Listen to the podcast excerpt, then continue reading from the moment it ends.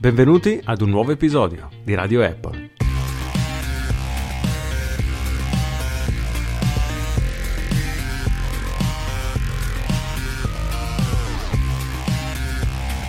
Oggi parliamo di TV, la nuova applicazione di Apple che integra in un solo posto tutti i film e tutte le serie televisive, ma soprattutto parleremo dei nuovi MacBook Pro presentati da Apple durante l'evento della scorsa settimana. Le principali novità, il Touch Bar, l'inclusione del Touch ID, nuovi trackpad giganteschi e la conversione ad una sola porta, la USB-C. Ma soprattutto andremo a chiedere alla gente vera, alla gente genuina, normale, che cosa ne pensa dei nuovi portatili di Apple grazie all'intervento dalla strada del nostro Andrea Nepori che si trova a Lucca per il Lucca Comics and Games. Benvenuti a questa nuova puntata di Radio Apple. Se vi sentite così è perché sono da tutta altra parte, non sono con Lucio e Lorenzo, sono a Lucca Comics a divertirmi mentre loro sono lì che registrano. Faccio comunque questo lancio di puntata e vi lascio con Lucio e Lorenzo che vi parleranno di un po' di cose, c'è stata qualche novità nei giorni scorsi e con me ci sentiamo più tardi per questo effetto telefonico alla Codi che Calcio. Ciao!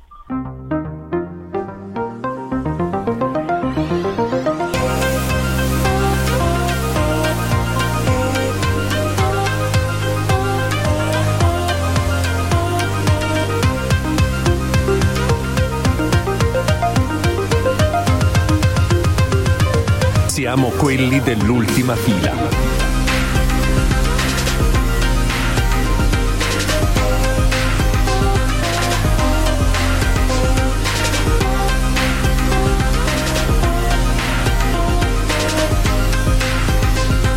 Siamo quelli dell'ultima fila.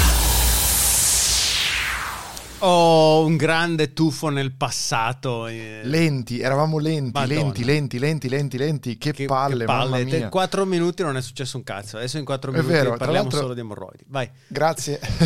grazie a tutti gli ascoltatori che sono rimasti attraverso, hanno superato questa introduzione, che era ovviamente un tuffo nel passato di Radio Apple per un motivo molto preciso che vi riveleremo a breve e che ha a che fare proprio con Apple, di cui parlavamo in quel podcast che si scriveva come si leggeva e si leggeva come si scriveva. Non è facile ridirla con l'imperfetto, Lorenzo. No, effettivamente non è così meccanico. Ciao Lorenzo. Buongiorno. Siamo in una puntata ridotta, relativamente compatta e veloce, perché Lorenzo deve andare in posta. Devo andare in posta a fare cosa? Ho una prenotazione postale per andare allo sportello e spedire al chinellato il premio che si è meritato, ovvero il libro Cortona on the move. E poi devo ritirare anche una raccomandata. Su che cos'è la raccomandata? Non lo sappiamo, lo scopriremo, speriamo solo che non sia verde. Facciamo così, allora, quando arriva tu la prossima volta la leggerai in diretta, compresi tutti la parte documentale sui tuoi dati. Vabbè, tanto ormai l'indirizzo l'abbiamo dato, i problemi medici sono noti. Sappiamo benissimo peraltro che dare il tuo indirizzo è stato funzionale a farti inviare del cibo. Assolutamente. E anche una cartolina, esattamente. Ho qui, come puoi vedere, una magnifica cartolina, saluti da Palermo. Come puoi vedere, Lorenzo, allora dai tempi di Radio Apple, Lorenzo ha imparato a essere più veloce, no? Però non ha ancora capito che il podcast non prevede le immagini in movimento. Allora, trattasi di una cartolina da Palermo che ha sul davanti una collezione di 9 immagini di allora vediamo tipici. Se sei preparato. No, non sono mai stato a Palermo, quindi sono totalmente ignorante su tutti questi luoghi. Io andrò domani a Palermo. Allora vai, dici tu cosa. Aspetta, domani ovviamente per gli ascoltatori non è lunedì ma venerdì per me. Allora guarda, io qui nella cartolina che ti hanno mandato credo che quella sia la cattedrale, quella principale. Può essere. Poi c'è la spiaggia di Mondello, bellissima, con la montagna. Ah, la famosa spiaggia di Mondello. Sì. Poi non vedo bene, cioè penso che sia la Fontana Pretoria, questa qui, quella della piazza accanto ai 4 canti. Sì. Poi questo qua dovrebbe essere il Politeama, se non sbaglio, il Teatro Politeama. C'è un Teatro Massimo da qualche parte, mi pare di averlo visto. C'è la chiesa normanna che è sempre lì. Teatro Massimo, tra l'altro saluti al nostro ascoltatore Massimo che è sempre preparatissimo. Il Teatro Massimo è stato poi la Ponte nominato dalla mia nome perché è teatro dove faccio gli spettacoli. si interviene così. Quando tu lo chiami viene sorpresa. Sì, automaticamente dall'ete, dalla quarta dimensione subentra cartolina Massimo, che giunge a Lorenzo Paletti. Leggici cosa vicolo c'è scritto, dell'Arciprete sì. numero 1 Brescia 2521, perché qualcuno il cap se lo ricorda.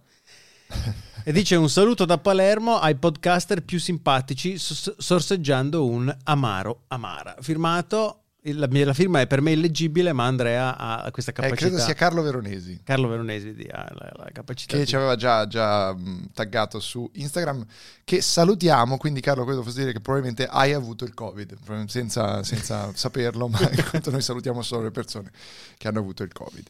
C'è invece un'altra cosa che abbiamo scoperto, sempre grazie ad un ascoltatore che ci ha scritto, Federico assolutamente Breveglieri. Sembriamo quegli YouTuber, ora lo ridici il nome, quegli YouTuber che quando perdono le idee, ditemi nei commenti cosa dobbiamo fare la prossima volta, e quindi fanno un'intera puntata, un intero episodio basato unicamente sui commenti. Tra l'altro con questo metodo Davide Biale, David 504, il bassista, è quasi a 10 milioni di iscritti, mentre noi continuiamo a veleggiare su numeri ben più alti, naturalmente. Quindi dovremmo farci due domande, dici? Sì, forse anche tre. Allora, l'ascoltatore, ripeti il nome dell'ascoltatore. No, dicevo Federico Breveglieri, spero di averlo pronunciato. Credo che abbia inventato il nome per farti sbagliare. E poi non mi stupirebbe. Scrive al minuto 56.05 della puntata. Cioè, è già qui e ti fermerei subito al minuto 56.05. Già parte male, come può una puntata durare 56 fottutissimi minuti? Ma cosa cazzo facevamo? Detto che con quella lentezza praticamente bisognava ascoltarle con Telegram o WhatsApp a 2x, perché era veramente impossibile seguire 56 minuti di puntata, eravamo lenti. Io ci ho provato ieri sera per segmentare questi pezzi che stiamo mandando e mi stavano cadendo le palle in terra, impossibile, inascoltabile. Però è giusto, perché alla fine poi si è forse anche i critici più feroci di se stessi dopo tanti anni, quindi diciamo che tutto questo è stato funzionale invece a questa altissima professionalità che dimostriamo, soprattutto avendo speso molti soldi sulla strumentazione rispetto ad allora. Si sente. Ma, sente, tu il tuo telefono tu eri probabilmente usavi uno di quei telefoni da trincea della prima guerra mondiale. Sì, esatto. con la borsa, con lo zaino. Sposta il secondo reggimento dalla parte opposta. Sposta il secondo reggimento dalla parte. E quindi dice Federico: al minuto 56.05 della puntata 32 di Radio Apple quando dicevi tanti anni fa, del 31 ottobre 2016, quindi 5 anni fa. Porca puttana. Avete previsto i Mac con chip ARM di Apple. Niente, volevo solo dirtelo. E noi siamo andati ad ascoltare, e ora vi faremo sentire questa parte, quindi mettetevi comodi, prendete un caffè. No, dura poco, ho preso il frammento più corto possibile. Quindi sentite che cosa dicevano Lorenzo e Lucio nel 2016, tempi non sospetti, sentite. Secondo me un po' di cose cambieranno quando metteranno i chip ARM nei Mac, sì. Chissà se manca ancora tanto o poco. Non lo so, sono molto curioso, però i chip di Apple su iPad e iPhone spaccano i culi, per essere esatto. Delicati. Secondo me avremmo dei portatili con un'autonomia ancora maggiore a quel punto. Sì.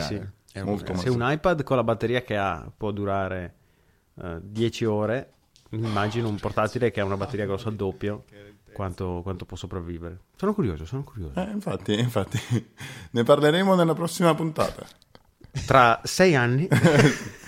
Ormai stiamo diventando a cadenza bisettimanale. C'era questo tra 6 anni che voleva dire tra 6 anni uscirà la prossima puntata, perché era un podcast ispirazionale, no? Però quel tra 6 anni è anche rappresentativo del fatto che ne sono passati 5 e i chip ARM sono arrivati dopo 5 anni. Quindi anche, no, poi un po' come Nostradamus, che quando poi lo rileggi dopo lo fai fittare a ciò che è avvenuto. Lo fai fittare, però saresti a prendere a testate. Lo adegui, diciamo, alla premonizione che vuoi ottenere. E noi siamo praticamente il donascimento della tecnologia, sì. Cioè noi, che poi io mi prendo dei meriti che non sono assolutamente miei, perché avete fatto tutto con estrema lentezza, ricordiamolo. Assoluta, totale. Tu e Lucio in questa puntata del, ricordiamo, 31 ottobre. Mi pare 31 ottobre 2016, quindi era anche una puntata halloweenesca, a vedere. 31 ottobre. 31 ottobre 2016. Avevamo delle lentezze, delle pause, dei silenzi, delle pause indegni. Silenzi. Beh, forse era anche un metodo quello, però io riascolto magari anche altri podcast in questo momento e ritrovo anche un po' di questa ingenuità, non nostra, ovviamente. Noi parliamo pure troppo adesso in questi podcast, anzi chiudiamo qui la puntata così almeno abbiamo finito e non facciamo... No, ti voglio dire un'altra cosa. No, aspetta, cambiamo argomento facciamo uno stacco. Visto che adesso abbiamo anche i soldi per permetterci. Ah già, è vero. Il maestro... Abbiamo anche. Dai, per favore, fai Calonghi Severo. Maestro.